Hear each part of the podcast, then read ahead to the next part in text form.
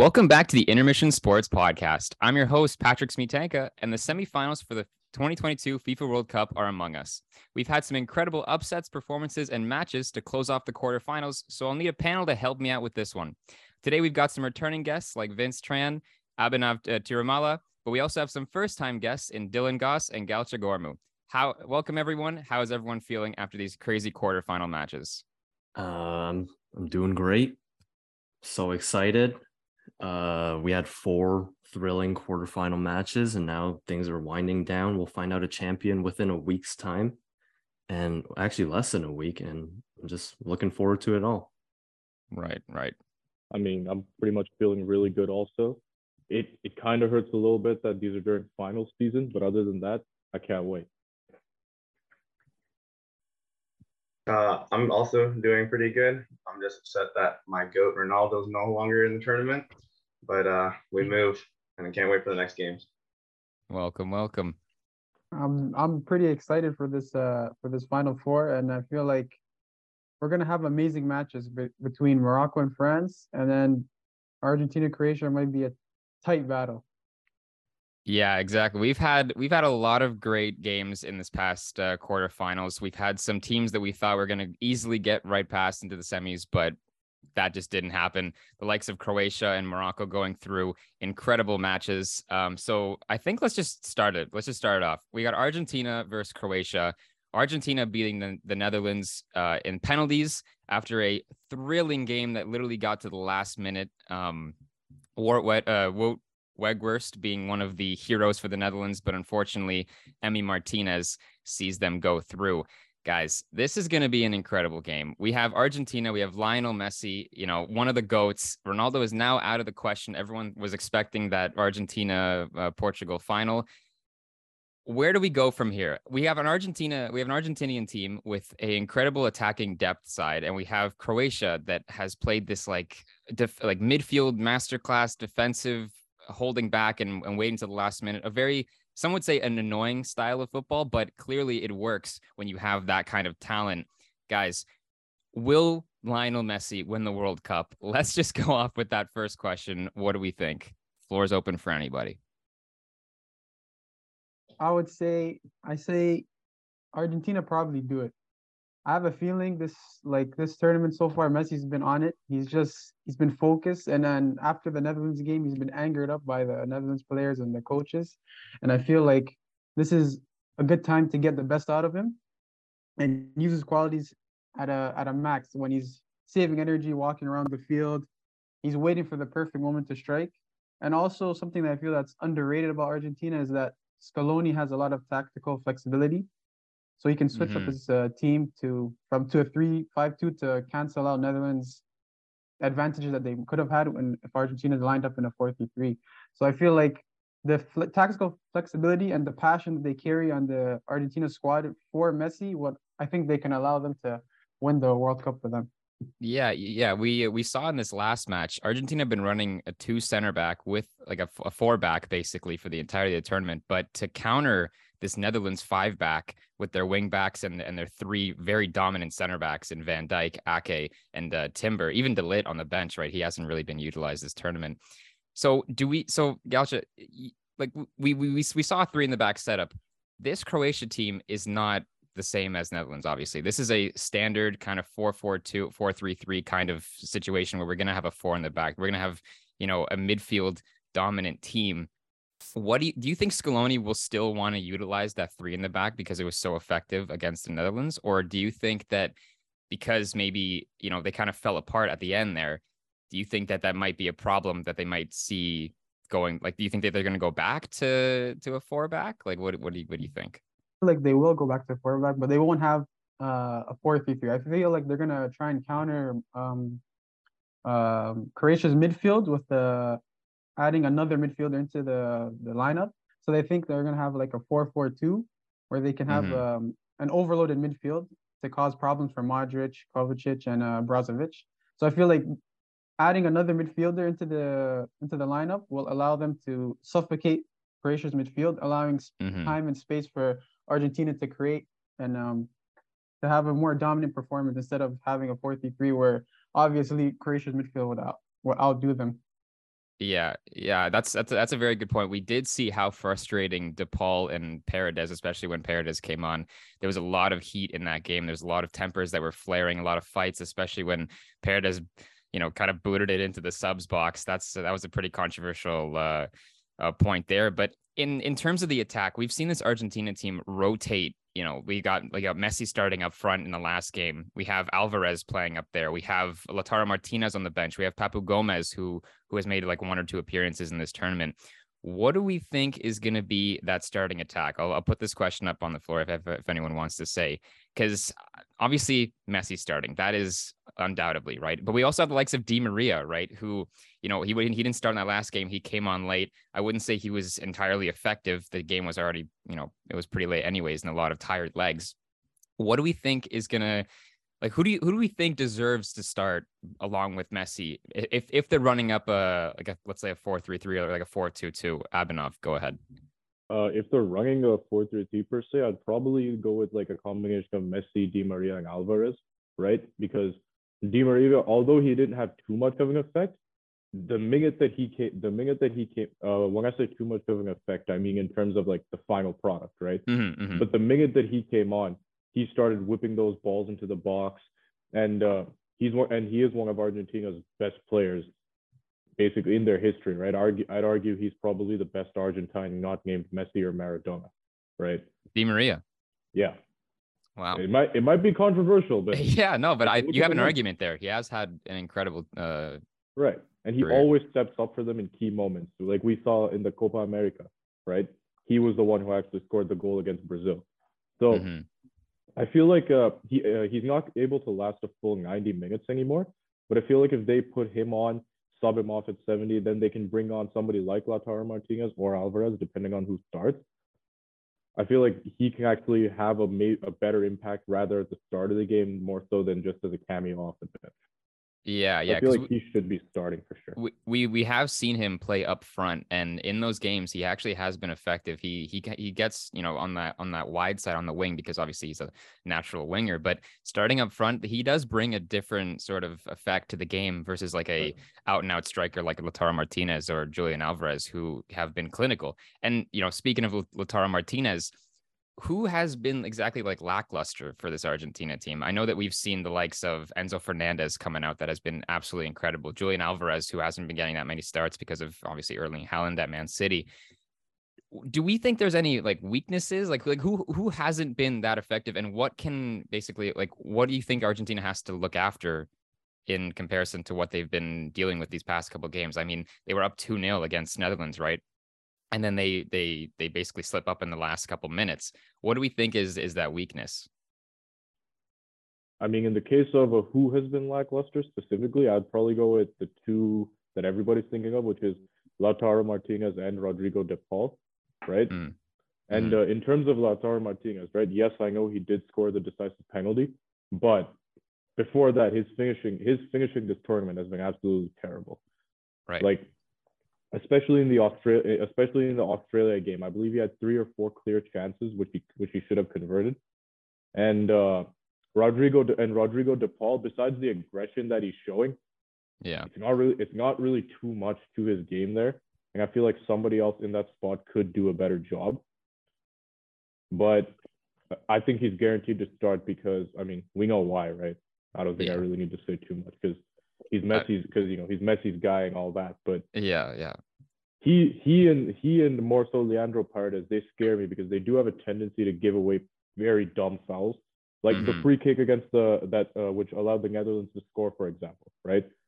It was one of those fouls which couldn't have really been given away in the first place, especially in that moment of the game, hmm because all Argentina needed to do was just clear the ball and they could have won. But giving away that foul gave the gave the Netherlands that one last chance they needed, essentially. Right, right. And and I, I think that midfield, you know, in in comparison to the likes of Luka Modric and Marcelo Brozovic, who have been just outstanding this tournament, even at Mar- uh, Modric's age, right? He's what is he 37, 38 now? Like he has been unstoppable, right? Um, so yeah, honestly, I, I but I, another thing that I that I thought in each of these Argentine Argentine games that I've I've been seeing is their physical presence and their height, I feel has been like every, every side that they've played so far has been like they've been on the other side of it. It's like it's it's been affecting them negatively. Height, I mean, I shouldn't say because I was I was talking about height in the last um in the last pod, but Lisandro Martinez has been playing pretty good. Like he's been he's been one of the I would say one of the better players for Argentina, especially in that back line, right?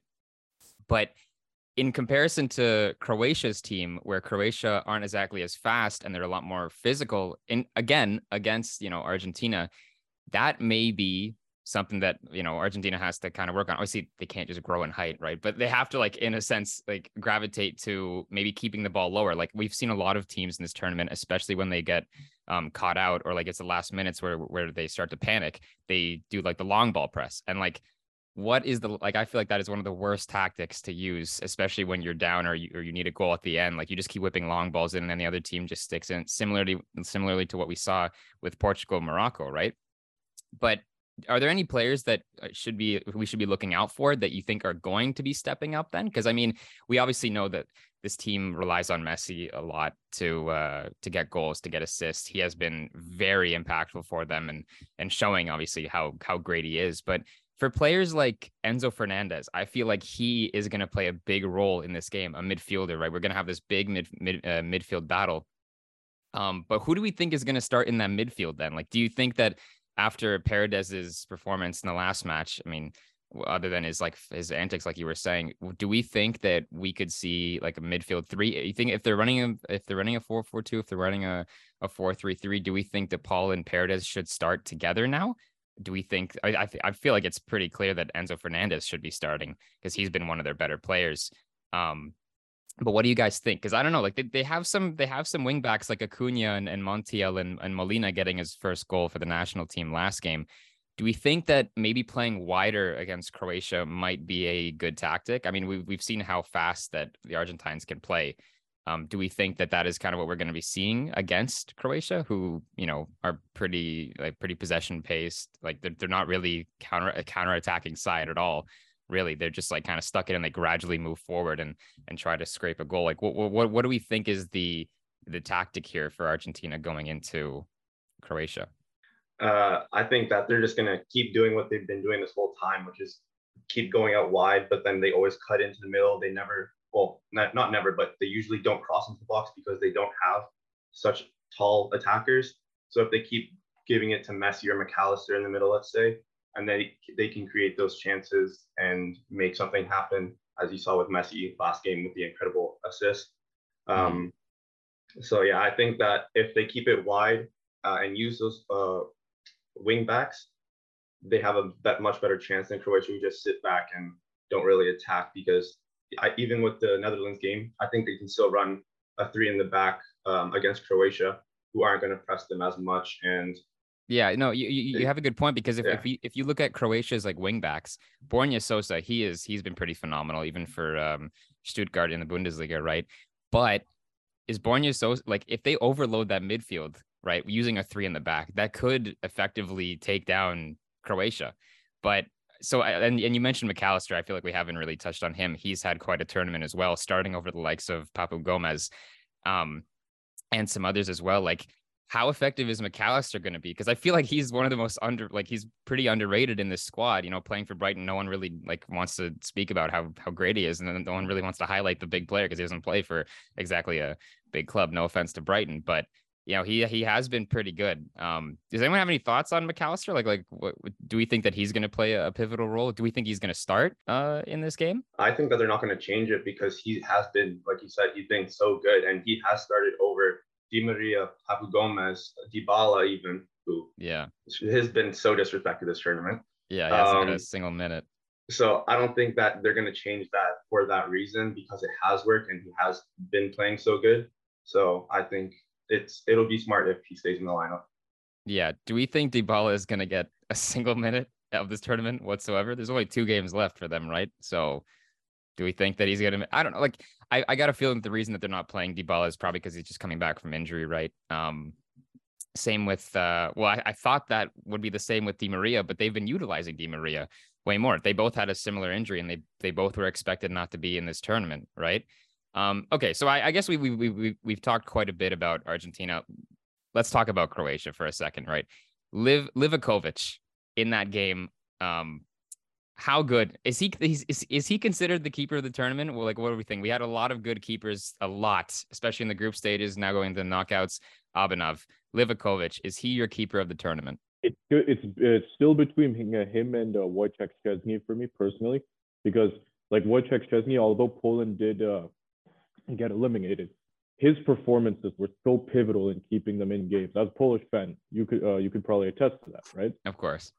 And I feel like he still has contention, but if Livakovic can pull off what he did against uh, Brazil in this game, then I think it would easily have to go to him, because no one else has really come close in terms of just making the types of saves he has, and also how good he's been in the shootout. I think that, and I think that's a really underrated point because most most of the time in shootouts when players do miss, it doesn't always tend to be because of the goalkeeper. I mean, we saw what happened with Harry Kane, right? Yeah, yeah.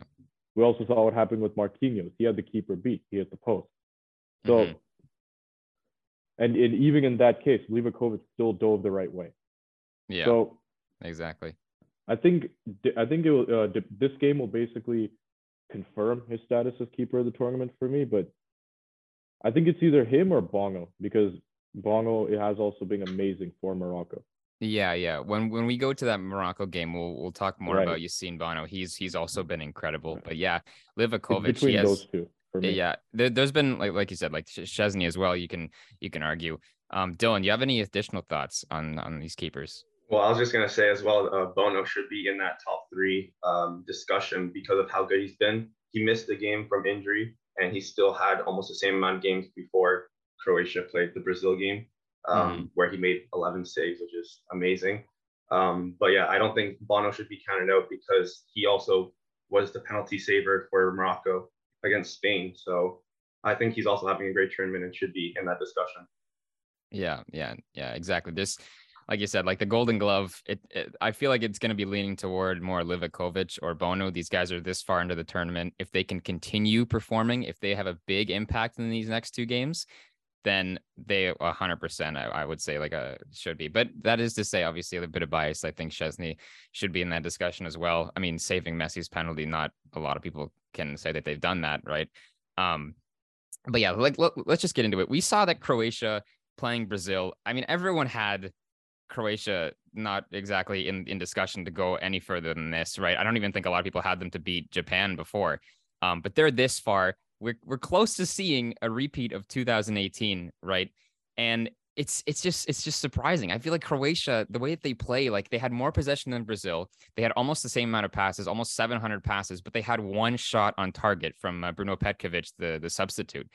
Does Petkovic deserve the start over Kramaric? I know that he scored a couple goals against Canada. I know that he's been, you know, he's he's he's, he's one of the better strikers in in the Bundesliga. Um, but Bruno Petkovic, this guy comes out of nowhere. He's he's bodying players. He's getting covered by like three Brazilians, and he manages to score off of a Marquinhos deflection. Do we think that he deserves the start over Kramaric, even though he's got a yellow? Has Kramaric been that guy for Croatia? Like, what what do we think? Uh, I think uh, Petkovic is a good thing to have off the bench. I don't think he should start because I've seen the games that he did start in, like uh, the Japan game, and it didn't really impress me. And I feel like when he comes off the bench, he adds that strength and a little bit of energy to to work off of crosses or when cutbacks happen, he can be there to score. So I feel like he shouldn't be starting, but I wouldn't mind if he starts. But personally, Kramer should be starting for me. Yeah, that's that's a good point. And and we saw Croatia run a 4-3-3 against Brazil and they weren't exactly, you know, going for those counterattacks you think a 4-3-3 would be doing. They weren't creating that many chances. I mean, they had 9 shots, but one was on target. Um and and that being said, they also have a pretty decent like attacking lineup. If, if you look who they have, they have Vlasic, they have Orsic, who both of them don't uh, haven't exactly started. But then they also have the likes of Perisic, who has been just clinical as he's always been, even at his age. He's not stopping. Obviously, he's a Tottenham player, but he might be one of the you know best international Tottenham players is still in this tournament, right? Um, but do we think that we're going to see a similar approach? I mean, Croatia have gone into penalties twice now. Is that going to be the tactic? Do, do you think that they're going to annoy Argentina to the point that they have to go to penalties? Is there any way that they could be able to just press and somehow change the game in a way that they haven't done before? I feel like Croatia will try and use the same tactic, but I feel like it can't work against Argentina because Argentina's mental toughness that they showed against Netherlands. But mm-hmm. I think mm-hmm. Croatia will try the most to try and get it to penalties because I feel like they're comfortable at penalties. Like they've showed two penalties. They they had two penalty shootouts and they mm-hmm. won both of them comfortably. And I feel like this is what they're trying to push to, because uh, yeah. they try to slow the game down. They don't want player, they don't want teams to get into their their mood, their groove. So they just mm-hmm. want to feel like slowing them down, frustrating them, get them to penalties, get them nervous. And I feel like they're just gonna they're just gonna get through on that on that kind of uh, style.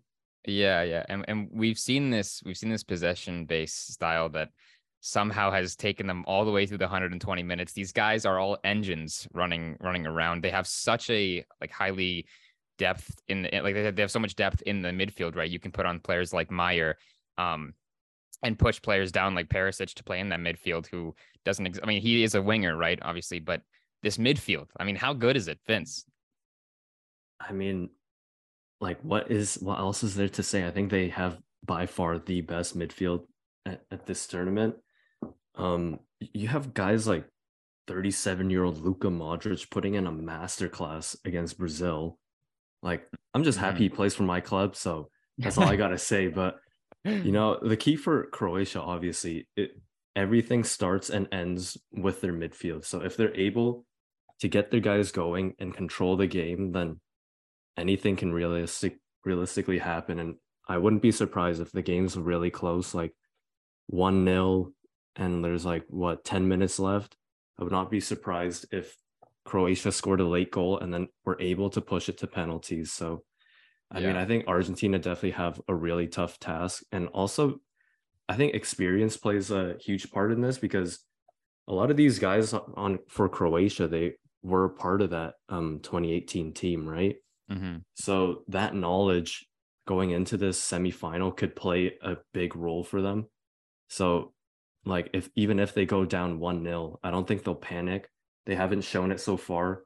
Against mm-hmm. Brazil, they faced one of the craziest attacks, and Livakovic made 11 saves, and they still were able to push it to penalties and beat them, which is still, I mean, that's still shocking to me, shocking to pretty much everyone. So, yeah, honestly, with Croatia, a lot of people like to doubt them because, you know, they don't have the big names like an Mbappe, a Messi, a Ronaldo, but they know how to work teams, they know how to push teams, and they know how to play the 90 full 90 minutes, even full 120 minutes.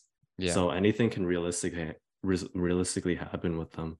Yeah, you make a good point because they both they have that experience, right? But at the same time, they also have this perfect balance of like young and and old. We got guys that have been to a World Cup final and they know how to control games. They've been to Champions Leagues. A lot of these, like Mateo Kovacic, you know, Champions League winner, Luka Modric, Ballon d'Or Champions League winner, um, Perisic, Champions League winner again with uh, with Bayern. But but at the same time, let's talk about like the younger guys. We have a guy at the back, right? Josip uh, Gvardiol on uh, one of the best center backs I feel in this tournament. There's rumored that his price tag from Leipzig is going to be going for a hundred mil. Some prem teams are looking at him. Do we think is it worth it? Like like this is it. This is I mean there's a, there's a lot to talk about with this lad. 20 years old playing beside Dejan Lovren, who again that experience mixed with that youthfulness. It's it's clearly it's working. We've seen that happen with a couple teams in this tournament. Any thoughts on Josip Gvardiol? How how impactful is he going to be to stopping Messi and that attacking depth of Argentina? I think he'll be one of, if not the most important Croatian player in terms of stopping that attacking depth. And is he worth a hundred million?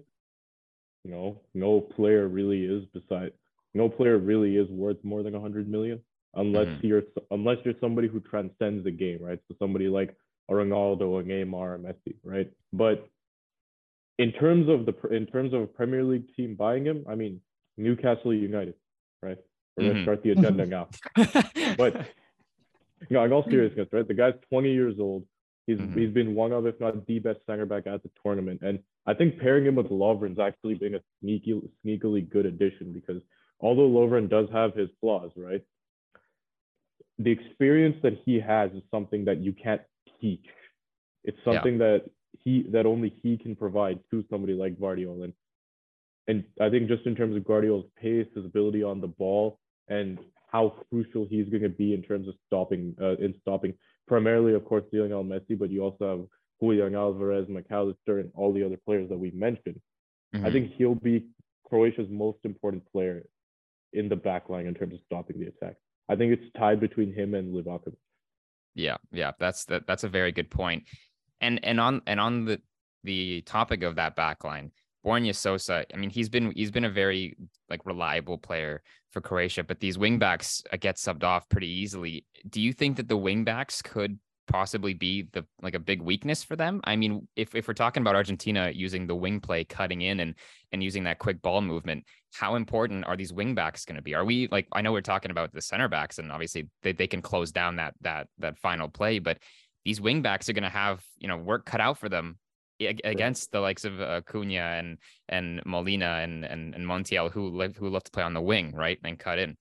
How important are, the, are those wingbacks going to be? Is that a weakness? Are, are we are we even considering that a weakness, considering how clinical the whole back line has been?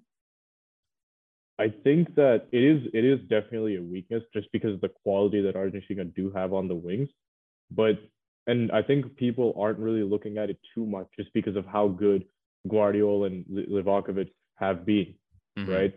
Because they because Livakovic in particular, he's been so good at putting out fires, but we also got to look at it like this, right? If a goalkeeper has to make 11 saves, did the back line really do their job? Yeah, very good Right. point. Yeah. So I mean, it is definitely going to be a weakness, but for Argentina's side too, especially uh, especially Molina on the right, he can't. Uh, he also has to worry about Ivan Perisic because, as Mhm. we've seen, uh, I think in the last like 12 Croatian knockout games, I think he has 10 goals or something like that. It's ridiculous. This guy's, yeah, he and he always delivers on the big stage, like uh, against England, right? He was actually the one who tied who, who tied the score, and he got the assist to Mario Mandzukic to win in the last in uh, the 2018 World Cup. So Mhm. I think that they would they also have to watch out for Croatia's forwards too. So I think in terms of the wingbacks for Argentina, they have to make sure that they don't become too focused on simply just attacking. Yeah, yeah. I mean, those are all those are all really great points. Um, especially considering how I guess unknown uh into the eyes of you know the in the eyes of like conversation of how good wingbacks are in this tournament. We've seen you know wingbacks and like like the Moroccans who have had such impressive wingbacks, the likes of Hakimi and and Mazraoui, who may be injured for this next game, right? Um, but but in in terms of like, I feel like Croatia aren't that fast of a team, to be honest. Like like we- we've seen, I'm going to mention Morocco again. Morocco's passing has been so fast, so skillful. Same with Cro- uh, Argentina. Argentina, that's how they score their goals, right? Like quick one-two passes. We're we're moving, we're moving. Um, is is pace of is, is like the the pace of of players going to be a problem versus the likes of like longevity on the pitch? Because we've seen the stamina of these guys. These are guys that are all workhorses, right? Do we think that pace might be a big factor? Do you think that we can see Croatia maybe get like caught out by uh, Argentina? I'm not I'll, I'll too sure. oh, I'm not too sure, honestly, because that's actually a good point because um Croatia, we've seen like if you can get guys running at them, that could cause them quite a few problems. Like I've seen at Real Madrid with uh, Modric, if you get um the midfield to press him, then it's quite difficult. Like if you get all up into him and don't give him the time and the space to make a pass, it could cause them a lot of issues. Um, I think Argentina has um a lot of like a younger squad, but Mhm. also guys that are willing to run, willing to work and press. So if they can get that going, then honestly, it could cause a lot of issues for Croatia. Yeah, yeah, it is definitely a topic to to to discuss because we've seen how fast Argentina are on these attacks. Some defenses don't even like realize that what's going on until they've already you know get the ball out to have to get the ball out of their net, uh, out of their net, right? Um, Dylan, do you have any additional points on on the on the pace of of the match? Well, I'm going to use the Brazil um, game for example against Croatia, and like Abhinav said, they had 11 shots that were saved, and that, that's because they, well, most of or half of them were one-on-ones that Livakovic saved. Not take anything away from him, But with Messi, Alvarez, and whoever else they have up there, they can all finish. And sometimes in soccer or football, uh, people just have those games where they can't hit the back of the net. And that's exactly what I think happened with Brazil. They had so many chances, so many one on ones, they just couldn't finish. But if Argentina got those chances, I don't see them missing that many. So I think that would be a huge factor. Yeah, yeah. So in accumulation of in, in accumulation of of all these factors, let's just get into predictions. What do we think this game is gonna end off with? Do we think that Croatia will have a repeat of 2018? You think they're gonna try to, you know, stop the uh, stop maybe France who get through, or or if uh, you think they'll have a chance against Morocco? Do we think that? But their first stop obviously is Argentina. Do we think that Croatia can stop Messi's run to the World Cup? Galchaa, I'll start with you first. I think Croatia they could. It's a possibility, but I think in the end, Messi has this magic that he's been he's been on form. He's on fire. I feel like any little chance uh, of space he has, I think he'll just punish Croatia because I feel like he's on this mission to finally like like find catch up to the ghost of Maradona that's been following his whole career. So mm-hmm. I feel mm-hmm. like this is something that he's been working on for a long time, especially after the first loss in the World Cup final in 2014. So I feel like just because of Messi alone, I feel like Argentina have the edge. It's a redemption time for Messi. Absolutely. what do you, what do you think the score is going to be? The score, I would say, I would say one 0 One 0 Just a goal for Messi. One 0 goal for Messi, taking them right to the final. Vince, what do you think? Yeah, um, it is hard to argue against Messi and Argentina, right? This team is just like I feel like Messi has just been turning it up. This guy's ridiculous at this tournament. I think he's contributed to every single one of Argentina's goals in the knockout stage, which is insane. Um, but saying that, I do think Argentina um, reeks of like a group project where you have mm. one guy carrying the whole team and mm-hmm. usually no one else chips in. So that's the big question for me is like who else is going to chip in? Is it going to be Emi Martinez pulling off good saves or whatever? He was mm-hmm. great in the penalty shootout. But honestly, I think Croatia could if things if they're able to get that midfield going, I think they can take it I'm gonna say it's one one goes to another penalty shootout. Third in the a battle, row. Yes, the it's gonna be a battle between goalkeepers. Emi Martinez making saves, Livakovic making saves, but I think I'm gonna say I think I think Croatia will make it to the final, and wow, we'll we'll see that hey, we we've seen tons of upsets, and honestly, after seeing Ronaldo get knocked out, I I'm convinced that Messi could do the same. And and you're right. It, this is this is a team sport, obviously, and and even even Messi's name and, and Messi's status as a player, right? It could come into question. Can anyone else step up? Obviously, we've seen some other goal scorers in this tournament, but Messi has been the pivotal factor for assists and goals, right? So Vince goes one one penalties, and it goes to Croatia. Dylan, what do we think is gonna what, what do we think is gonna happen in this game? Well, I'm going to agree with Vince. I think it's going to go the full uh, 120 minutes all the way to penalties. If mm.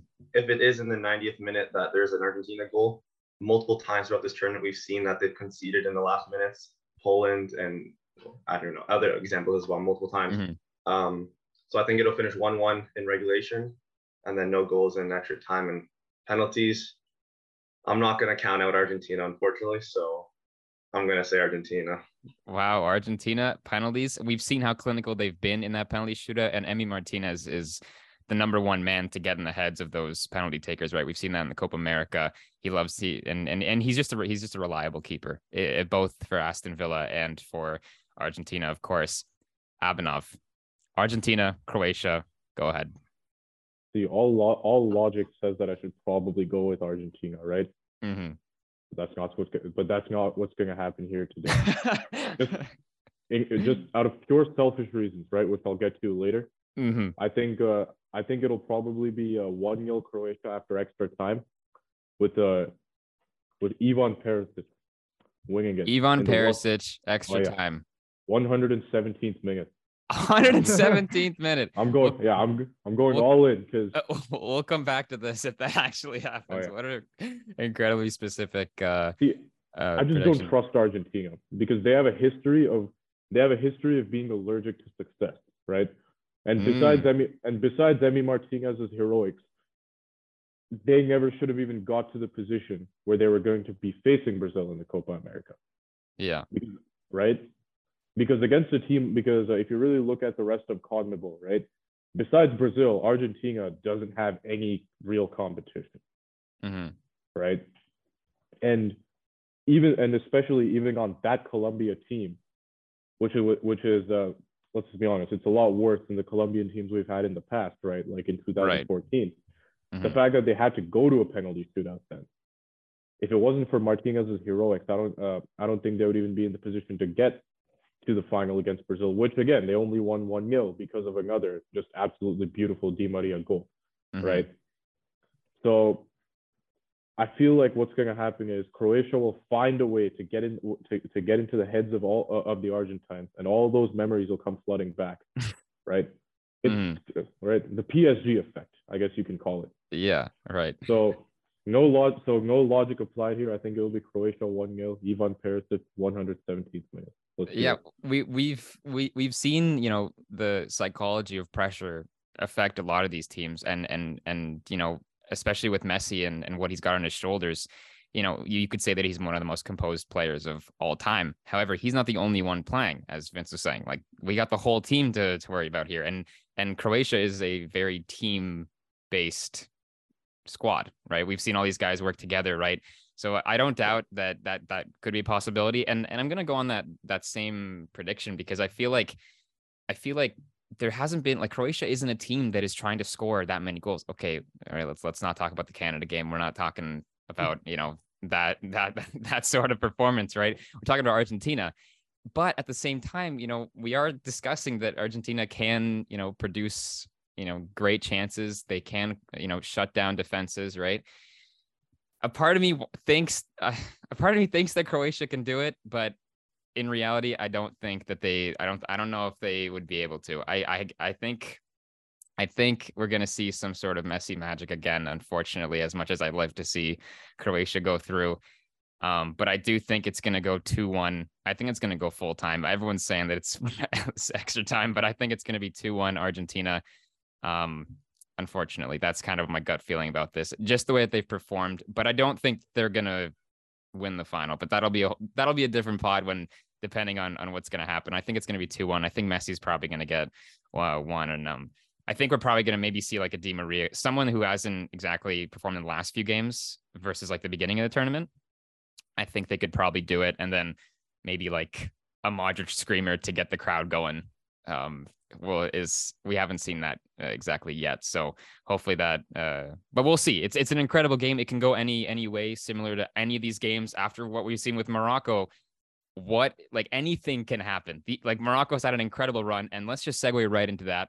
France morocco it's not coming home fellas. We saw france took down england. I don't know how excited a lot of people are about it's not the fact that it's not coming home. However and let's let's just speak about France. We'll leave Morocco uh, for last because that's a whole different discussion. It's it's an incredible run they've had, but France beating England, I wouldn't say it was that convincing of a win in comparison to the talent and the firepower that France have. Of course, you know we got the likes of Mbappe, who we thought was going to absolutely tear um, Walker and and Maguire um, apart, but. I mean, we did see some some great displays there, but Giroud ended up being the the hero. Vince, our French correspondent here on Indy Intermission, what, what do you think of France getting this part? What do you think of the, the game versus England? Do you think that it's convincing enough to go into this next game against Morocco? Honestly, it it wasn't the best game from France. I mean, it was by far their toughest opponent. I mean, all credit to all the teams they played, like Poland, of course. um, but you know, it was their toughest task, but they came out on top. So I mean, that just kind of shows their mental. It was more of a mental game, to be honest. I Mhm. think the way France plays is they like to sit back, absorb the pressure, and try and hit you on the counter with like the speed of Dembele and Mbappe, right? I mean, why wouldn't you use that? but Right. England they they really showed like England were by far the better team. I thought. Um, Bukayo Saka was torching Theo Hernandez. Like, my gosh, he Mhm. was destroying him. Um, Jude Bellingham was good. Even Declan Rice was pretty good. Kyle and to England's credit, they they talked about stopping Mbappe, and I think they actually did a pretty good job doing that. But they Mhm. obviously left the main man Olivier Giroud. right. but uh, you know, it wasn't a convincing showing from France, but obviously, of course, they're world champions. They've been here, they've done that. That I look back to the game against Belgium. That is like kind of similar to this game against England, although they were a bit more fortunate against England. Uh, Mhm. in the Belgium game in 2018, they sat back and really defended their 1 0 score really well. Um, they had pressure coming down from Eden Hazard and De Bruyne and all that. Uh, against England, they were a bit more fortunate that Harry Kane just skied his second penalty. Um, Mhm. If that went in, I think France probably would have lost. But uh, here we are right now. Um, France, I think they they have a point to prove, and I think um, for them, they really need to get guys like Mbappe and Dembele going against Morocco. Against Morocco is going to be really tough. They they're such a well organized team. I think um their head coach has them playing so well right now. They're they've they're like pretty much playing with their hearts on their sleeves, Yeah. and they're just putting it all out there for their country. And it that going up against a team like that is just I think that's like one of the most toughest tasks. So Mhm. I mean, we'll see, right? We'll see how good France can be if they can show and maybe even play better than they did in their 2018 win. Then um things might be looking towards them defending their title, but I Yeah. don't, I don't know. We'll see. Morocco's a really tough task. Yeah, and and and what you were saying about um the likes of of like the wing back play, right? And and this this defensive organization that Morocco have. I mean, at this point, we're looking at a team that's knocked out Spain and Portugal. They are quite a- quite an incredible squad to even just attack against, and that is what I'm kind of concerned about for France. I mean, we saw how organized England were. Obviously, if you're looking at the likes of Maguire and Stones, not everyone is putting them in their top defensive pairing of the tournament, right? But they were good enough to close down as much as they could, and that's why we saw the likes of Dembele and Mbappe not being as um, prominent as they've been in previous matches, and that leaves them to play mainly in the middle, right? But then we see against Portugal that they cl- can close that down as well. Um, Morocco is is an incredibly defensive team that has you know such a such a good defensive hold when they're playing that that possession or that that, that basically anti-possession play. I mean, they had 26% possession against Portugal, right? That's that's insane feat to think about. They don't have the ball the most of the time. However, they do have a lot of injuries. 75% of that back line has been injured or has had knocks in the tournament. We don't know if those injuries are going to be if those players are going to be starting, like the likes of Saiss and the likes of Mazraoui and and another center back that I can't remember the name of right now. Um, but this this is a cause for concern because this French midfield of Tchouameni and Rabiot, obviously Tchouameni um, is one of the reasons that that England got the penalty, right? Um, the first one.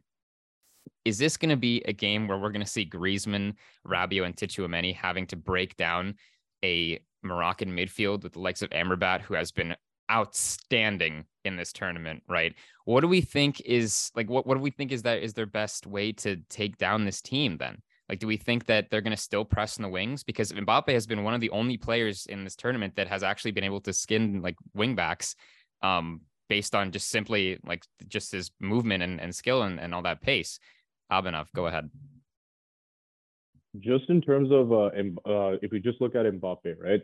I think Kyle Walker was probably the only guy who was both fast enough and defensively sound enough to actually keep up with him in a foot Mhm. race. We saw, uh, and we actually saw that one moment where both of them were racing to were, were racing to the net. Kyle Walker not only kept up with him, he was shoulder to shoulder, and he forced Mbappe to make a pass, which I think normally he would have taken it himself or dribbled it further, right? Right, right. And the concern I have for uh, Ashraf Hakimi is because of how high he tends to get. and because of how attack minded he is, one slip up from Hakimi will give Mbappe enough space to cause some havoc, right? Mhm. Like I think that's going to be the key battle, if I'm yeah, honestly, because in terms of in terms of the midfield, I think I think uh, Morocco actually wins that, because out of all the teams left, I think I don't think it's uh, that much of a stretch to say that France comfortably has the worst midfield, right? Mm, mhm. Because I because uh, Tchouameni, although he uh, although he has he is really good, he is still young and he's not a guy who has a lot of that experience yet, right? Right. Yeah. and he's he's not a guy who's been in these big moments before, so he can't really think back to oh I oh oh oh we've done this before, guys. So he has a tendency to panic, and even the French back line, right, going against uh going against the really great players, especially great dribblers like Sofiane Boufal and Hakim Ziyech, right? So good. I think uh, Upamecano and Hernandez especially. I think those will be very very crucial points for France because Upamecano he was very lucky to not give away a penalty Mhm. in that game against England, and he's not a bad player, not at all. And I think his passing is actually what allows France to play such a high line, but he does have a tendency, I feel like, to he has a mistake in him every now and then. And Theo Hernandez, we saw how he got torched Mhm. like, by Bukayo Saka. So like I think I think Hakim Ziyech can do something similar. And yeah. That's the one concern I have. It's that it's the left side of the back line for France specifically. And Yeah. uh, for Morocco, it would be Mbappe versus Hakimi. Because Mm-hmm. I think Mbappe, if he just has that one moment, he can uh, he can get on the end of a ball, either uh, either to do a cross to Giroud, to Griezmann, or or you know one of the trailing midfielders, or he can take it himself. We've seen Mhm. him do that too. And Yeah. I think that's the those are the two main battles you got to look at for me. Yeah, yeah, and and obviously teammates Hakimi and uh, Mbappe, they're both incredible players for for in respect of their own countries and and club as well. That's going to be probably one of the greatest battles of the World Cup that we're going to see, um, because we know that Hakimi obviously probably knows how Mbappe plays, and he's probably going to be studying this game, and and he and he knows him quite well, right? Um, but then we come back to the the hero of the of the France game, Olivier Giroud, probably one of France, if not one of like you could argue that he's probably been more effective for like crucial moments for France um than Mbappe has even though Mbappe has you know he's scored so many goals and he is there's no and there's not a, like there's not a doubt in my mind that he is one of the best players of the tournament uh, Right. if and then the whole sport of football right? He's incredible.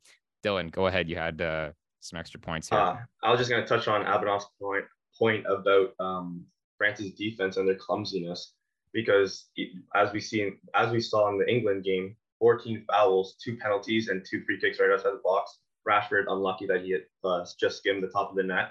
Hmm. Um, so I think if Ziyech Hakimi can attack those French defenders, they're going to cause a pretty hard time for them and create a lot of fouls and chances for Morocco to create another underdog story. I think. Mm-hmm, mm-hmm. And and and in in that same breath, we we're also thinking that we have Rafael Varane in that defense, right? And now Jules Koundé, who is playing mainly right back uh, now for that French team, and he can play a solid performance. We've seen in this tournament that he's played pretty well there. Do we think that they're going to stick with the same back line against Morocco? Is like you, in in France's you know perception of what they're going into here? Are they even going to change their back line? We've seen that they've struggled, but they also have incredible depth, right? We have Ibrahima Konate, we have Saliba, who probably is the most unused French player, bar the goalkeepers, right? Abhinav, do we think that it's going to be the same back line? Like, what do you think? I think it'll I think it'll end up being the same because I don't really think Deschamps has much of a choice, right? Mhm. And I understand and I understand why they play Rafael Varane. He's been very good for France in the past and even this tournament. Yeah, I don't think he's I don't even think he has been bad at all. I think he's been pretty pretty good to decent. And with Upamecano, like I said before, his passing ability allows France to get out of a lot of bad situations. And as much as I love William Saliba as an Arsenal fan, Mm. I don't I don't think he's there yet. And with Konate, you just you can never you can never really be sure because we've Mhm. seen in his performances for Liverpool too. He is he he does have a consistency issue. Right. And uh, there's one player right who I think should uh, deserve his flowers. And Vince, as a Real Madrid fan, you'll like this. I think this is the I think this is the perfect game where Ferland Mendy would have been useful. Mm. Yeah, didn't even get a, the call up to Qatar. No injury, nothing, just no call up. Even and especially after Lucas Hernandez was injured, I don't understand why Ferland Mendy wasn't called up because Mhm. if it was him playing instead of uh instead of Theo Hernandez, no disrespect to Theo Hernandez, but Ferland Mendy is just defensively so much more sound. And. I feel like in this, especially in this game, it'll be really, really. He would have been really, really impactful. Right, right. And But and I think I mean, they'll go with the same back line. Yeah, I mean it's it's it's safe to say that that those are probably one of their, their better defending the defending options back there in terms of experience, right? And we were just talking Right. before how Tchouameni doesn't have that experience. However, you have someone like Rafael Varane who you know he may not as be as good as he was for Real Madrid like just a couple seasons ago, but he is capable of pulling out those those performances. And beside a young defender in Upamecano and and and Theo Hernandez, Rafael Varane is that guy to like lead this team. And same with Lloris, who has been in this France team forever, right? He is uh he's he's he's been quite impactful. I mean, those penalty saves, I mean, I mean, not really saves, right? They didn't really have much of a chance, even even against a, a teammate of his, Harry Kane. But let's just let's just talk a little bit more forward here because we're talking about the defense. Antoine Griezmann. I honestly, I was at first when I when I see Griezmann when I saw Griezmann in this tournament playing like right above the defensive line sometimes, and I, he was playing like this like the CDM like center mid role, I was thinking like, what are you doing back there? But he has shown that he can play on the wing, up front, behind the striker, in front of the defensive line. He has he has this adaptability that we were talking about in the last pod that some players don't. Ronaldo. Um, that yes, that, that that Griezmann is becoming one of France's better players in this tournament. What do we think of Antoine Griezmann, especially considering he's been lackluster for Atletico and he's been, he didn't really show how good he was for Barcelona.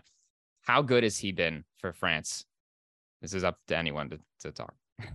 For me, I personally, I've been I've been amazed by Griezmann this uh, tournament so far. I feel like he's really been the creative aspect that France need in the midfield, and he just goes everywhere around the pitch to like to create space, create options, to pass, to assist, to whatever. He he's always around there when they need him, and I feel like Morocco need to be focused on him and his movements because if they don't follow him around or they're not aware of what he does, I think he can get in behind and cause a little bit of issues to the to the defense, especially with the injuries that they have in Morocco. Yeah, yeah. Griezmann has been just been unstoppable in terms of creative play, in terms of winning the ball back. Just, I guess defenders or like midfielders aren't really expecting Griezmann to be sprinting back and you know winning balls back and starting up counterattacks. Uh, Vince, go ahead. Yeah, I mean, like Griezmann's literally been the glue for France. I think he's literally he's so perfect for this team, and it's actually kind of um amazing to me that you know he traditionally plays like a 10 for France, but now he's playing like deeper. He's making I saw him put in like a couple tackles against English players to win the ball in his own half and then progress it further. Mhm. This guy's just been out of his mind right now. And even if like even on his uh passes, like that pass to Giroud was like almost pic- picture perfect. Mhm. He put it from all the way from um out on the like the left touch line almost, and he's whipped it into Giroud's head. Like that's incredible to me. I think he has three assists at this tournament. So he's um honestly, he's arguably been France's best player. I don't think they'd be this far without him. His Mhm. work goes um unnoticed and in the past he's been like like a willing defender but this year uh, and at this world cup he's really put in the work and he will be key and i yeah i do think that uh, morocco have to pay a lot of attention to him. I mean obviously you have mbappe and then that hakimi mbappe battle is going to be key but griezmann is the guy pulling the strings for this team. So if they can shut him down then that could open up possibilities for morocco. Yeah, and and Griezmann after this last game became France's top assist uh leader in in their history, which is just incredible considering that when everyone talks about these French players, they have so many um stars to look out for. There's so many thing uh, so many players to cover, especially. So you have players like Griezmann and Giroud that many like basically look look over um, in club football, and they come into this World Cup and they're like you said, like they're their best players, like they're the reason that France is progressing. What do we think are some of the strengths that? Oh, so actually, before before we go to strengths, um, I also wanted to mention that in that last game against England, they only had one substitution. Do we think that's a problem? Do we think that Deschamps thinks that the team is so well organized, just the starting eleven, that they that they don't even need anyone to come on? I mean, they have so many great attacking options, especially up front. You know, Kingsley Coman, Marcus Thuram, um, even in the midfield with Camavinga and Guendouzi, who are two players that are just, you know, for, for most club teams, anyone would love to pick them up. There's such young, great talents that can play literally every position. We've seen Camavinga play at right back, right, um, in their game against Tunisia. But now that I say that, he didn't actually play that well at right back. But anyways, do we think that you know maybe the depth isn't being used properly? Like, what are some of the weaknesses that we're going to see in this France team going against Morocco? Or what are some of the things that they're going to have to really work on that they haven't, especially in this game against England? Um, I think Didier Deschamps, he's like more of a I don't even know how to say, but like sometimes in games he doesn't utilize all his players. We've seen it in the past. He's like I wouldn't say stubborn, but to an extent he's sort of like that. Like he's just he's hard nosed on like what he wants to do, what he wants his players to play like. And um I mean if the occasion came up, like if France were if it was like a nil nil game, 80th minute, I think that's when he starts putting on different players to get different uh, things going. Um, but it's all situational based. Uh, France have a lot of depth. Obviously, we've seen like I mean, it's been talked about so much that they could field two teams that could win the World Cup realistically. But I mean, mm-hmm. um, but like it's it honestly just depends on the situation. I think Camavinga is a really good player, but he's like rarely been used at the World Cup. Um, I mean, it's just like if it's ever like really, really tight, then that's probably when things will start to shift for France. But honestly, there might not need to be too many changes. Mm-hmm. Yeah, Abhinav. I think the other thing is right. We talked a lot about experience before. Besides Kingsley Coman, right? A lot of these French players on the bench, they don't really have that type of experience to where if you're in the if you're in the 85th minute, you immediately need a goal. Didier Deschamps can go to them and say, and and go can go to them and say, hey, we we've been in this situation before. You know what you need to do, right? And I think that plays a I think that actually plays a, a lot bigger of a role than people think in these tournaments, right? That's why we've like that's why we've seen there's teams who have such great talent, right? Like Brazil, for example, who a lot of those players they didn't really have that big game. They don't really have that type of big international experience, right? Mm-hmm. I don't know. Brazil was the mm-hmm. wrong team to use for that, but I think uh, you could even talk about this this uh, Portugal team. Besides mm-hmm. Ronaldo, besides Ronaldo and Pepe and uh, William Carvalho, a lot of the a lot of these Portuguese players they are very new. They haven't been in mm-hmm. they haven't been in that type of situation, right? And if you look at the French uh, bench, who can you really call on in uh, in a situation like that? Because I think the only substitute they made was Marcus Thuram, right? Yeah. And uh, another in another situation I want to bring up is the last time uh, Deschamps made significant substitutions in a game, it cost them, and that was in the penalty shootout against Switzerland, mm-hmm. because France's best penalty taker in that uh, taker, which I'd say is Antoine Griezmann, right? He wasn't actually available. Neither was Karim. Neither was Karim Benzema. Mm-hmm. Neither was, I believe, uh, I believe Lucas Hernandez was also taking off in that game. So he's had a situation where uh, where his substitutions have backfired on him before. That could also be playing a big part in his mind too. Yeah. And uh, just to touch on Griezmann really quickly, right? Ever since Deschamps took over, Griezmann uh, Griezmann has been called up at, at every available opportunity, and yeah. I think I, I think now we're seeing the reason for that. Yeah, exactly. He's been he's been incredible and and you're right. There there's a difference between having experience in the Champions League and having experience in the World Cup. This is the world's biggest stage, right? This is the biggest event in in football and a lot of players don't ever get to this moment, right? Especially some of the best players that have ever played. Um, so there's, there's a lot to look out for. There's a lot to build up. I mean, even though France were on the back foot against England and you know, they had 200 less passes and they had like significantly less possession. I don't think that's going to happen in this Morocco game. I think based on how Morocco played, and we'll just get right into Morocco uh, at, at this point because it's like the first African team to make it to the semifinals in a World Cup. Everyone was riding them off, and they have deservedly got to this point. There are eliminating teams that were expected to be in the semifinals, and they have been so far unstoppable. Bono, let's just kick it off with the hero of this game. Yassine Bono, Montreal born. Just unfortunate that he decided to choose Morocco instead of Canada, but fortunate for him because Morocco are are are are this are this far. Let's just start with Bono. Just unstoppable for for Morocco in this match.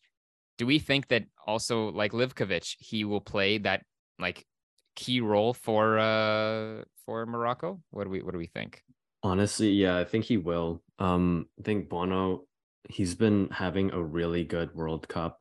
Um, he's been the anchor of that uh, Moroccan back line if you even want to call him that. But like, he's been like, um, there was a save against Portugal. I forgot when, but he's just like, oh, I can't remember now. But he's every time his he's been needed, he's been he's been answering the call for Morocco. Whenever there's a one on one or or like a big uh, opportunity for the opposing team, he's been there to stop it. And I think um, against France, he will have to step up big time because coming up against that attack, that's probably an attack that they haven't faced yet.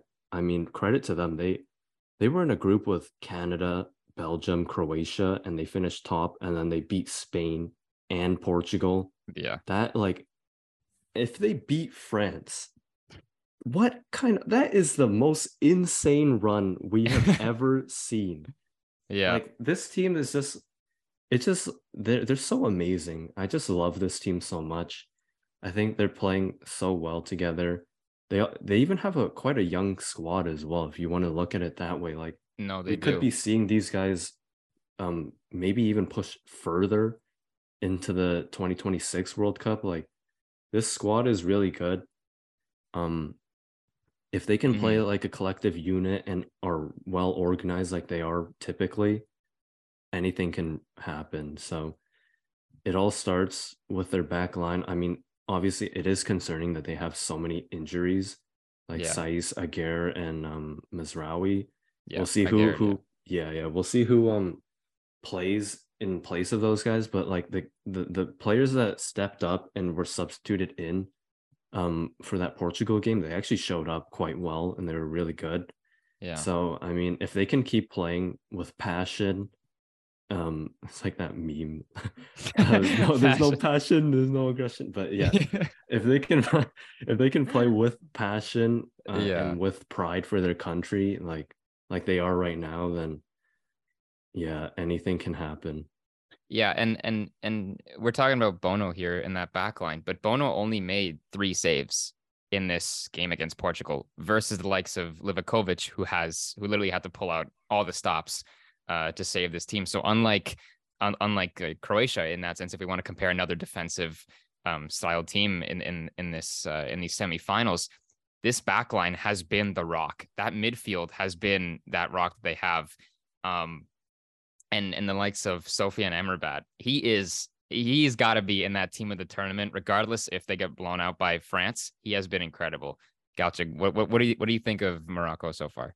I think that defensively they're very strong, and because of it's not because of um, individuals, I'd say, because they had a lot of injuries and they still did it against Portugal. So mm-hmm. I feel like the way they play is they overload the wingers. Whenever the opposite opposition team gets the ball on the wing, they overload that side, and they get the two two midfielders to come in, which is Amrabat. He always shifts, and uh, either Ounahi or Amallah, and they always they always tuck into the the wings, and then they block the wingers from having any impact on the match. So I feel like this is a place where they're they'll hurt France. When Mbappe and Dembele they like to run, but when people are there, five people around them, they won't have the time and space to do it. But overall, defensively, I think they're just a big, strong unit. Uh, mm-hmm. I give credit to their coach Walid Regragui, and I feel like he's he's pulled off like these tactical masterclass and defensive yeah. defensive um, games. Like he's just he has it all defensively, but I feel like what thing what thing is going to hurt them is the um, on the attack because mm-hmm. I feel like they don't focus on the attack as much. And I feel like they just wait it out and see what happens. Yeah, yeah, and, and we saw that incredible goal against Portugal, hopping over Dias and and the goalkeeper Costa in a Ronaldo esque jump that mm. was just it was incredible. I mean, to be fair to to Morocco, like they they had no one covering that those those wingers that were whipping those balls in, like nobody. And and to like what you're saying, like the, the way that Morocco defensively plays, they overload those wingers that because in, in many cases in this tournament, when teams start to panic, they want to whip long balls in. And that is what Morocco have realized. And they're utilizing their wing back play in that sense. They're overloading, they're they're pressing really well, and they're just closing down those gaps. They're playing as such a well organized defensive and midfield unit that it's so hard to break them down, even if you have the likes of Portugal that have incredible um, creative players like uh, Bernardo Silva and Bruno Fernandes, right? Like these are, this is a team that everyone you know didn't think much of and they have shown that you know tactics and and organization and strategy can overcome you know some of the world's best players right? Like ronaldo and and even like rafael leao came on. I thought that he even he was going to bring something extra but like we saw overload those those wingers and then that's it. They they, they cut that off. Um but injuries are a big are a big problem. They also got a red card um, but then you have like the likes of like El Yamiq in from La Liga, who is is getting into that starting uh, that that started over Aguerd, who got injured. Um, he's been really good. Is the are these injuries going to affect these players? Like Saïss was playing with an injury for most of the match, and then I think it was it was I don't think it was a, I think it was his own like hamstring or something that that he didn't get like uh, fouled or anything. So is fitness going to be a problem? These guys are only going to have like a two day break, right? And then they're they're playing again do we think that that injuries are going to affect this team? Because we've we've seen that the heart that these guys have they play as a team. There's not one player that you know stands out. Like they're all fantastic right? Do we think injuries are going to be a problem against a french team who actually to be fair like they haven't they didn't play that they're not coming off of a great win right? So do we think that injuries are going to affect morocco? I think the system it stays the same with with or without injuries and i feel like the thing about the individuals in the team, like it would allow them to make mistakes because I feel like they don't have as much as qualities as a, the original starters. So I think mm-hmm. there might be some lapses of concentration in the back line, but overall, I feel like it it still be as strong as before because what they have, the system they set up is just I feel like it's perfect for knockout football, and this yeah. is going to take them it could take them all the way possibly who knows it's it's totally a possibility especially when we when we just talked about some of the weaknesses that this french team have especially in that in that midfield you know if they overload these midfielders especially the guys who i mean and i think france come in here with a with a bit of like pressure like with a lot of pressure because you know, I would assume that Portugal and Spain they got into these games and they were like, oh, it's it's Morocco, like we'll we'll easily get past them. But they've shown that strategy overcomes you know like this this this overconfidence this overestimation. You cannot overestimate this morocco team. And one of my favorite parts about this squad is how is how they they they, they play the defensive style of like this this croatia and this netherlands like holding like st- strategy kind of holding the, the team together in the back but when they go forward, they play such fast football, similarly like like to Argentina or like to a prime Spain or prime Barcelona that we've seen. These guys are so skillful. The likes of Ziyech and uh, Boufal and and Hakimi, they are incredibly fast with their passes. Some of these clips that I'm watching, like even after the game, of like of individual like getting around these players, like it's it's not that, and they're and they're getting around players that you would think are so defensively sound when they're playing in the Premier League, the likes of Cancelo and and and Ruben Dias are we going to see like a Boufal and Ziyech like masterclass? And even uh, uh and and En-Nesyri who scored the goal. I mean, he doesn't really get that much of the ball anyways, but he is he is clinical. And this is something that I was talking about in the last podcast where I was saying that Morocco, you know, lack that that composure in that final third. But we've shown that this is not this is not happening. And and honestly, and Morocco did miss a couple chances against Portugal, including that that one one on one that they had late on how effective is this quick passing going to be against this France team? Um, it really has to be uh, effective to beat France. I mean, France, from watching them for years now, like they tend to concede a lot of chances, and sometimes it does take, um, you know, their their uh, players some individual brilliance to stop it. But if Morocco can get the ball moving quickly and if they can get their attackers in uh, in sync, then they could really cause a lot of issues for France. Um, but my main concern about Morocco is, I mean, apart from the injuries, is that they're they need to take um their chances better. Like they they have a lot, they've gotten a lot of chances in the past, but they've rarely scored from them. Right? Mhm. It, I think I don't know how many goals they've scored at this tournament. Maybe like I think it's five, six, something like that. They need Mhm. to take their chances better, and France will give them chances. So if they can make good on all those opportunities, then they could really cause a lot of problems for France and maybe even be in for an upset. Yeah, and and and like you're saying, taking your chances, even in the sense of like passing, like they have the lowest passing accuracy of any of these four teams. Like they're not really capitalizing in that sense. However, the way when they do pass well, it comes off so incredible because it's so effective when they're getting past these midfielders. And do you think that this experience and this pressure that France will have will affect them negatively? Like, like Morocco seemed to be a team that capitalized in the sense of you know they're so well defensively that that there's nothing that's coming through right at all. Like you can't even go through the wing play and we've seen that france how they beat england they whipped the ball in from a cross on the wing right? And I, it's it's a hard it's a hard conversation to have because it's like this morocco team can pull off at this point anything. You're, you're knocking out one of the goats ronaldo. You're knocking out this young spanish team that knocked seven against uh, costa rica. Like I, I I just I see this Morocco team having the possibility of of knocking out a favorite and a world a previous world champion of Morocco. But I just wanted to highlight Sofyan Amrabat. He has been one of the midfielders of the tournament. How good has this guy been for Morocco? He's uh he's unreal. He's like the engine stopping everything for for Morocco. He's I mean, he's destined for a big move, definitely. Mhm. Like like I said, I think I said in the last pod like this Moroccan team, a lot of these guys should be getting big moves after the World Cup is over. I think they've shown that they belong at the world stage. They Mhm. are I mean, they're not Africa's first semifinalists for no reason, right? Mhm. They are such a good team.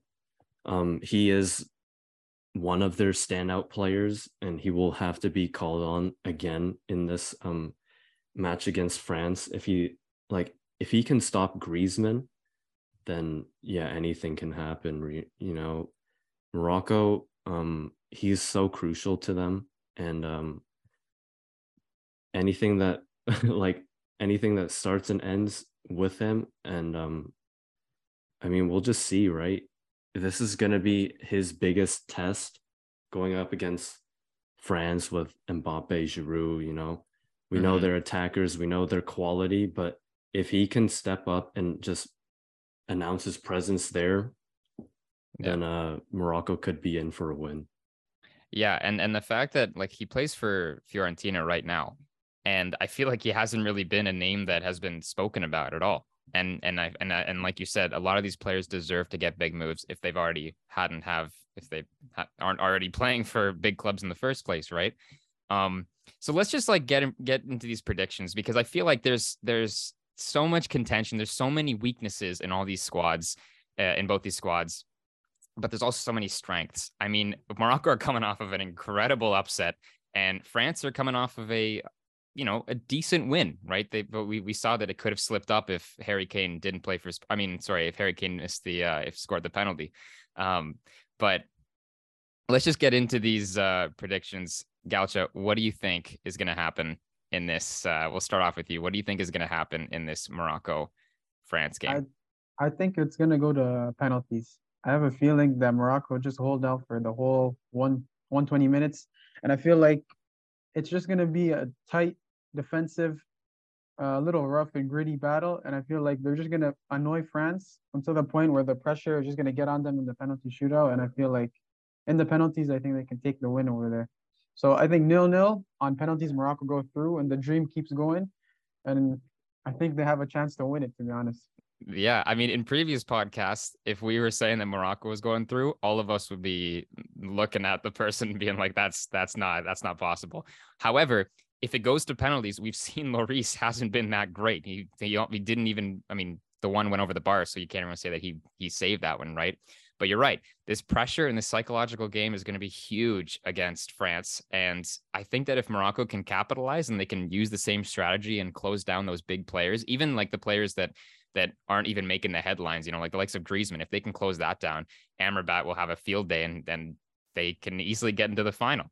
Dylan, let's go with you next. I'll wait till Vince last because I want to see, I want to hear his prediction then. But Dylan, what do we think is going to happen in this Morocco France game?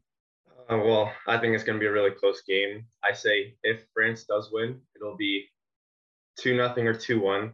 But if I have to choose, I would say it's two nothing for France. Mm. I hmm. know that's a little bit of hot take because Morocco has such a good defense, but I also see France being able to break through a little bit. But if it does uh, end zero zero, or if it does go to extra time, I say zero zero in the first 90 and Morocco wins on pens because Bono for years now, even when he uh, in the Champions League against Dortmund, he saved a couple pens against Haaland. So since then, mm-hmm. I've been saying that Bono's been a great penalty stopper, and I can see uh, Morocco going through. But like I said, two nothing for France. And I'm gonna say it now, just in case I'm not on the next pod. If Morocco, if Morocco beats France uh, in this next game, they win the whole thing. They win the whole thing. That's a yeah. valid, valid, uh, valid prediction. And at the same time, France has that quality, right? Mbappe, Giroud, Griezmann, Dembele, just in that attack, it's just so hard to defend against. And even a team like England, who have an incredible midfield, similarly to Morocco and how good they have been in the midfield, anything can happen. And France have that quality; they can just as well go through as Morocco. I, I I don't even know what the odds are between both. I would assume France probably has the better odds, but then again, upsets galore. I can't even put my finger on a single game that I predicted right on this turn, if not at all. So 2 0 France from Dylan Abhinav. Morocco, France. What's your take? Well, at the before we actually uh, began the World Cup, I did a podcast where I said France could France would repeat as favorites as a hot mm-hmm. take, and I got to stick to that. so because of so just for that sole reason and that sole reason only, right? I brought up uh, selfish reasons uh, a couple uh, minutes ago when we were talking about Croatia, right? I want Croatia to win because I think they will be easier for France to beat the Argentina. That's mm. pretty much it. So, with that being said, I think this game is when the dream ends. I think this is when Goliath finally wins, David falls. And I think France, it's just, they're just too talented to lose right now. And I think that and I think that's the one thing that France can always back themselves on. And if they do win, I think it would have to be either within normal time or extra time. I think safe prediction is probably 2-1 2-1 France after extra time. Because if it goes to penalties, like you all said, I don't trust France in a penalty shootout. Mm-hmm. Last time we saw them at a penalty shootout in a major tournament, Kylian Mbappe with the nation on his shoulders took one of the weakest penalties that we've ever seen mm. right?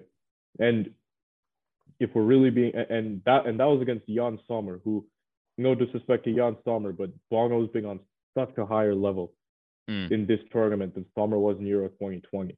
And I think that ultimately, if they do go to a penalty shootout, you're also gonna have you're also gonna get back all those pressure and expectations.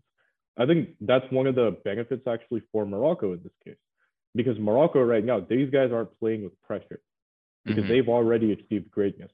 Whereas for exactly. France, this isn't greatness, this is just an expectation. And I think that if it goes to a shootout, all those expectations are going to start getting in these guys' heads. And I hope that's why I hope it doesn't. So yeah. if it goes to a shootout, I think Morocco wins by four pens. And uh, if it doesn't, but I don't think it will, so 2 1 France after extra time.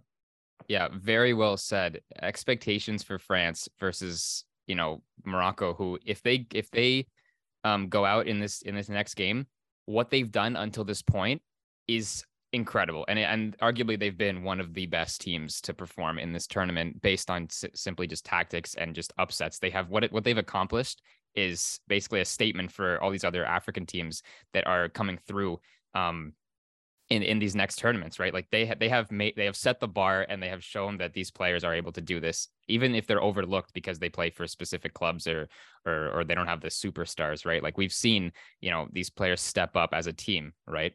So, two one France. I I don't I you know you're right. They have the quality. anything anything could happen. I mean, one more point on Morocco, right? Just before like um just before I finish, I think in their entire squad they only have four guys who don't play in Europe right now. Wow. And yeah, so like I know I was surprised too. A lot of the Moroccan team actually does play for European clubs, Mhm, and some of them do play for major clubs, like Hakim Ziyech, obviously being the most prominent, mhm. right?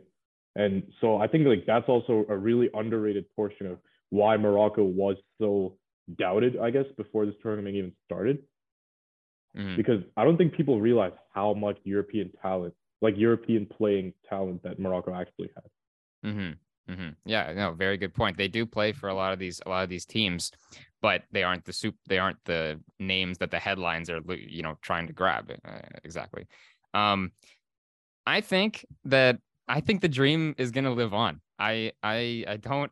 sorry, Vince, but I I think the dream is gonna live on. I mean, I I thought if I thought before this, if France were gonna beat England comfortably, they would be able to beat whatever team that they they would win the whole thing. And as much as I think that France do have the quality, and, and this could go in any direction, I don't think it's going to be, you know, I'm not even confident saying that that Morocco are, are going to win this, but I I think that if they can hold France with all these injuries that that France has and all this quality that they're lacking in the midfield, I think that they the Fran, Fran, that the French could get psychologically um hurt by this. And I do think that it's going to be a 1-0 win again for Morocco in the 90 minutes. I think that it's going to be some incredible and I think it's going to be something insane. I think that it's going to be like a Ziyech long shot or a Boufal going through unfortunately I hate to say this, but I think that, you know, with, with that left side as we were talking about with Upamecano and Hernandez, I think Boufal, we've seen him spin all these opponents in previous games. I think something's going to happen, and I think they're going to play one of the most defensive performances that we've seen this tournament as they've done before. And I think it's going to be Morocco 1 0 in the full 90 minutes. That's just how I see it, unfortunately. But I could, at the same time, I could also see it going to France, and France could, you know, win with the quality that, that they have, of course. Um, but let's just end it off with Vince. Vince, our French supporter here. What do you think is going to happen? Oh man, where do I start? Right, we got on one side, we got the star power, the speed, the finishing ability of France. You know that they've got so many big names that we already know: Mbappe, Griezmann, even Varane. But you know, and then on the other side, we have Morocco, such a well organized, such a well a good defensive team. The surprise of the tournament. You know, we coming into this, I don't think anyone had Morocco going this far, let alone getting out of their group, right? So Sam, Samuel Eto'o did. So, uh, so- that's true. Yeah, Samuel Eto'o. Didn't he predict Cameroon Morocco He- final? Yeah, and he predicted Cameroon was going to win. So up until this point, who knows? I mean, maybe he was onto something, you know. but uh, you know, Morocco, such a good side. Everyone loves a Cinderella story. hmm However, with that being said, I am not going to be making a prediction. Here's my Again, back to back pods. Vince is not making. I kind of saw that coming. I I have to see. I have to be political here. I have to keep my mouth shut. We're in for a good game, so I'm praying for a good game. Okay. that's all I'm gonna leave it to. You know. So we're gonna put Vince down for a one 0 France. Uh, no, but no, it's that that's fair. Like we're, we're all pretty undecided for for the most part. This game is gonna be incredible. We a lot of people would love to see Morocco going going forward. We've seen even the likes of Louis Van Gaal this morning posting that you know he was in full support of Morocco, and I don't doubt him. He probably hates Argentina after after what they what what, what they did to them. But we'll see. Uh, it fantastic games across the board. Argentina, Croatia, anything can happen. France, Morocco, anything. Just incredible stories all around. It's going to be two games that are definitely ones to watch for anyone who has not been watching this tur- this tournament at all. It's just been a fantastic tournament in general. Um, it's it's up for grabs for all four teams. We've seen, you know, we we could see a repeat of the 2018, or we could see Messi finally winning the World Cup that that many people think he deserves.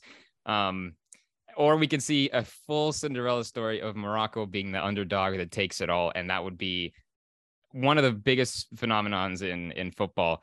Um, does anyone have any final remarks before we end this podcast off?